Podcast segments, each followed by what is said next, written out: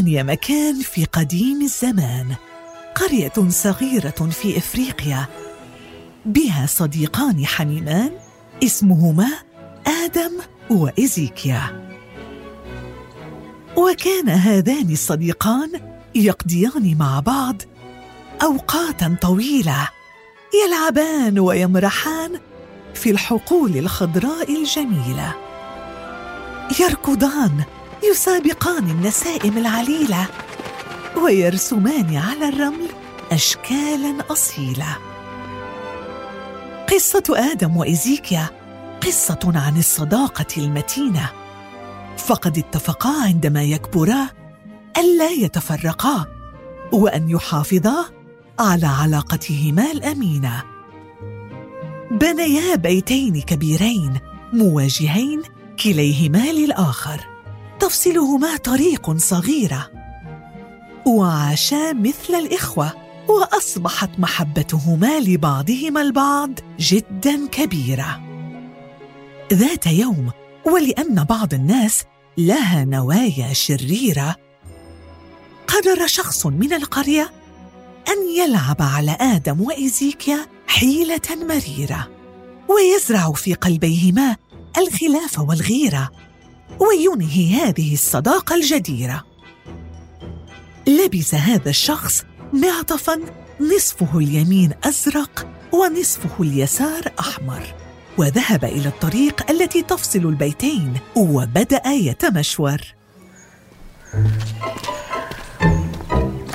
نظر إزيكيا من بيته وقال ما هذا اللون الأحمر الزاهي؟ رد آدم من الجهة المواجهة أي أحمر؟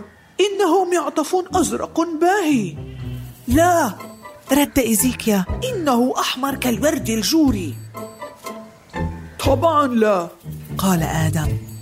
إنه أزرق كحجر الزفير الأسطوري. أين عيناك؟ إنه أحمر لا أزرق. آه يا آدم كم أنت أخرق؟ وهكذا بدأ الخلاف. على صوتاهما. حتى وصل باقي الأرياف. سمع الكل صراخهما نظرا لتشبثهما برأييهما. تدخل المارة والجيران فقد صارت سيرتهما على كل لسان. وبسرعة أتى الناس بالشخص الذي كان يلبس ذاك اللباس. ثم أحضروا حكيم القرية كي يحل الالتباس. صداقتنا انتهت. هتفا بصوت واحد. أنت. لا أنت. صديق جاحد. ضحك الحكيم عاليا وقال انظرا بشكل أدق. فيا آدم وإيزيكيا أنتما الاثنان على حق. كل واحد منكما رأى اللون من جنب وهذا ليس بذنب. فثوبه نصفه أحمر ونصفه أزرق. هذه مجرد وجهات نظر. لا مشكلة في أن الآراء تتفرق. لكليكما نظرة سديدة. لا تختلفا وتفقدا هذه الصداقة المديدة. مهما حصل يجب أن تحافظا على علاقتكما الأخوية وتذكرا دائما. أن الاختلاف في الرأي لا يفسد للود قضية.